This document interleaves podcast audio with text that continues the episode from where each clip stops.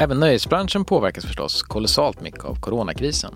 Exempelvis ställs konserter och turnéer in och biofilmer får framskjutna premiärdatum. Och kändisarna, ja, de behöver mestadels, precis som alla andra, hålla sig hemma. Du lyssnar på Expressen förklarar. Jag heter Joakim Rydström och för att få lite bättre koll på vad skådespelare och musiker och andra kända personer gör när de sitter hemma pratar jag idag med Aino Oxblot som är biträdande nöjeschef här på Expressen. Och jag tänkte att vi, för att vi ska få lite enklare överblick här, eh, att vi delar upp kändisarnas karantän-content i tre kategorier. Eh, jag tänker de kreativa, de givmilda och de urballade, eller ja, direkt konstiga grejerna som har gjorts. Om vi ska börja med de kreativa och kanske lite större projekten, vad står ut där? Ja, alltså det är väldigt många olika projekt. Det råder ju inte brist på initiativ om man säger så. Dels höll ju Elton John en living room concert for America där artister som Backstreet Boys, Billie Eilish, Lizzie med flera livesände hemifrån sina hem. Och Backstreet Boys, eh, ja de eh, spelade ju alla in varsin vers av uh, I want it that way. Och som eh, samordnade det. Miley Cyrus hon har ju startat en eh, talkshow på Instagram live eh, där hon intervjuar kändisar. Hon har ju många kända vänner och eh, familjemedlemmar. Så hon har pratat med bland annat Selena Gomez, Demi Lovato och sin pappa då Billy Ray Cyrus om eh, livet i karantän och hur man ska göra det lite roligare. Var det inte så att det också blev ett avslöjande där? Selena Gomez sa någonting? Ja, hon berättade att hon är bipolär för första gången. Det var väldigt speciellt.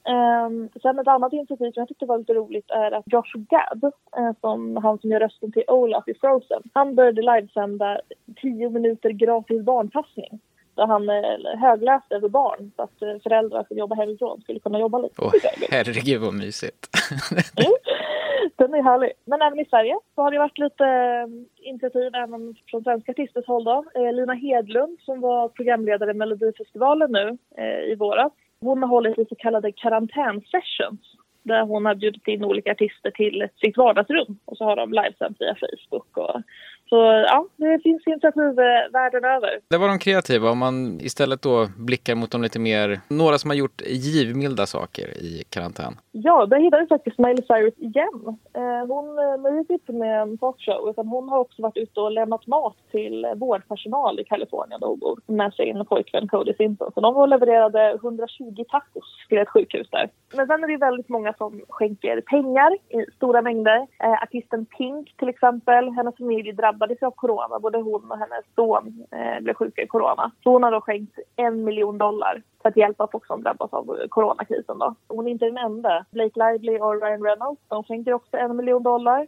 till olika foodbanks då, för folk som inte har råd med mat längre. Rihanna skänker fem miljoner dollar. Den största summan är eh, Oprah såklart. Hon skänker tio miljoner dollar till olika organisationer. Så är alltså 100 miljoner kronor. Men jag såg också någonting om att folk började lägga upp skärmdumpar där Taylor Swift direkt kommunicerade med sina fans att hon hade gett små mikroutbetalningar. Det lät ja, väldigt... Det här, vad var det för något? Det, det är min favorit faktiskt, eh, Taylor Swift. Hon, eh, hon gör ofta så här, hon är lite mer lågmäld. Det är inte de här stora, att hon själv lägger ut nu ska jag skänka så här mycket pengar där där. Utan hon tar direktkontakt med olika fans. Hon följer ofta fans på sociala medier och sådär. Så då var det flera fans som hade blivit av med jobbet eh, och så drabbats hårt av ja, lågkonjunkturen då, som blir av eh, coronakrisen och skänkte ja, 3 000 dollar då till fans som har förlorat jobbet. Och hon har också skänkt pengar till en skivaffär i Nashville som hon eh, är ifrån. Där ja, hon ser till så att personalen inte förlorar sina sjukförsäkringar och så. Gulligt tycker jag. Ja, det var de kreativa, eh, det var de givmilda och nu sannolikt min favoritkategori då, eh, de lite mer urballade eller direkt konstiga grejerna. Vad har, vad har kändisarna gjort i den kategorin? Folk hittar ju på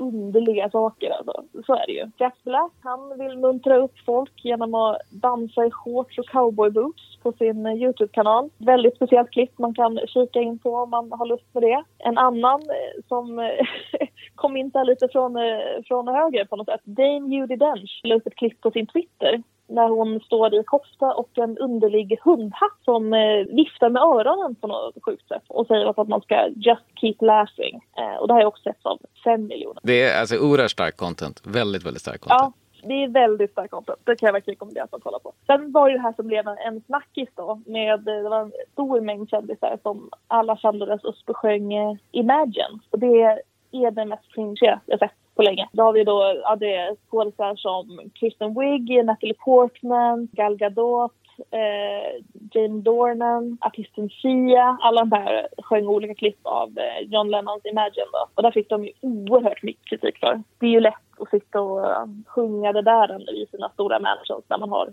x antal miljoner dollar på banken. Så folk tyckte att det kom lite, det var lite fel tänkt helt enkelt. Eh, och även Madonna är en annan sån som har fått en del kritik för sina lite underliga hus utspel i, i corona här. Hon la upp en video där hon sitter eh, naken i ett badkar och pratar om att corona är så demokratiskt, att alla kan bli sjuka och, och så att det drabbar både ung som gammal, fattig som rik. Men hon tänkte kanske inte riktigt på att ja, är man rik så har man ofta råd med bättre vård och så i USA. Så där, hon blev också väldigt kritiserad för det. Är det någon känd person som man hade förväntat sig att skulle komma någonting från som än så länge har varit lite märkligt tyst? Spontant tänker jag väl eh, Beyoncé har ju inte gjort så mycket väsen av sig i det här. Hon brukar ju vara engagerad i samhällsfrågor. Men där kan jag tänka mig att det kommer något eh, väl utstuderat, lite större projekt eh, senare kanske. Och även Taylor Swift, hon har ju enorma mängder pengar på banken. De här små utbetalningarna, jättegulligt. Men eh, där tror jag också att eh, hon, hon ligger lågt i väntan på något lite större.